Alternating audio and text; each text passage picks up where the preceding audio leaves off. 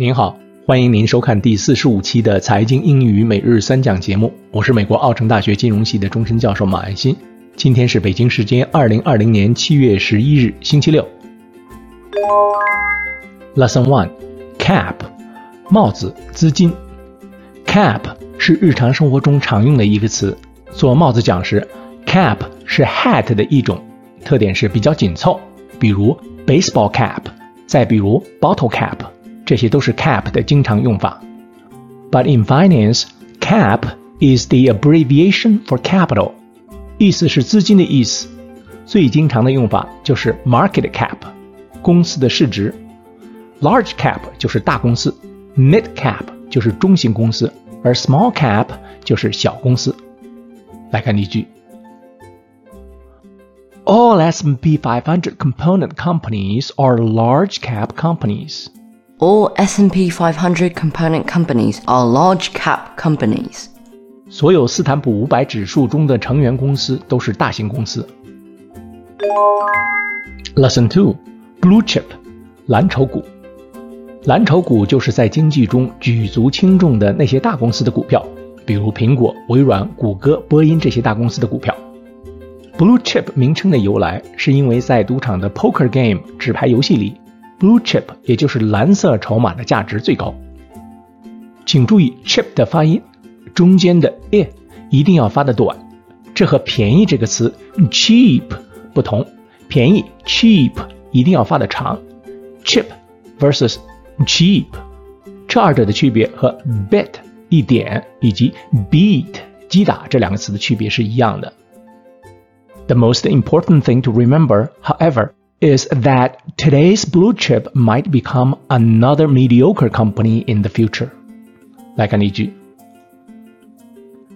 United Technology is considered a blue chip company. United Technology is considered a blue chip company.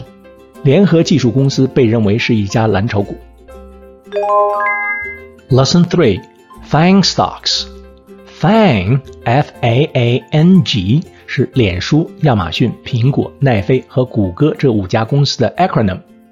说明一点，这里的 G 其实代表的是谷歌的母公司阿尔法，但是大家都习惯还是直接用谷歌代表阿尔法。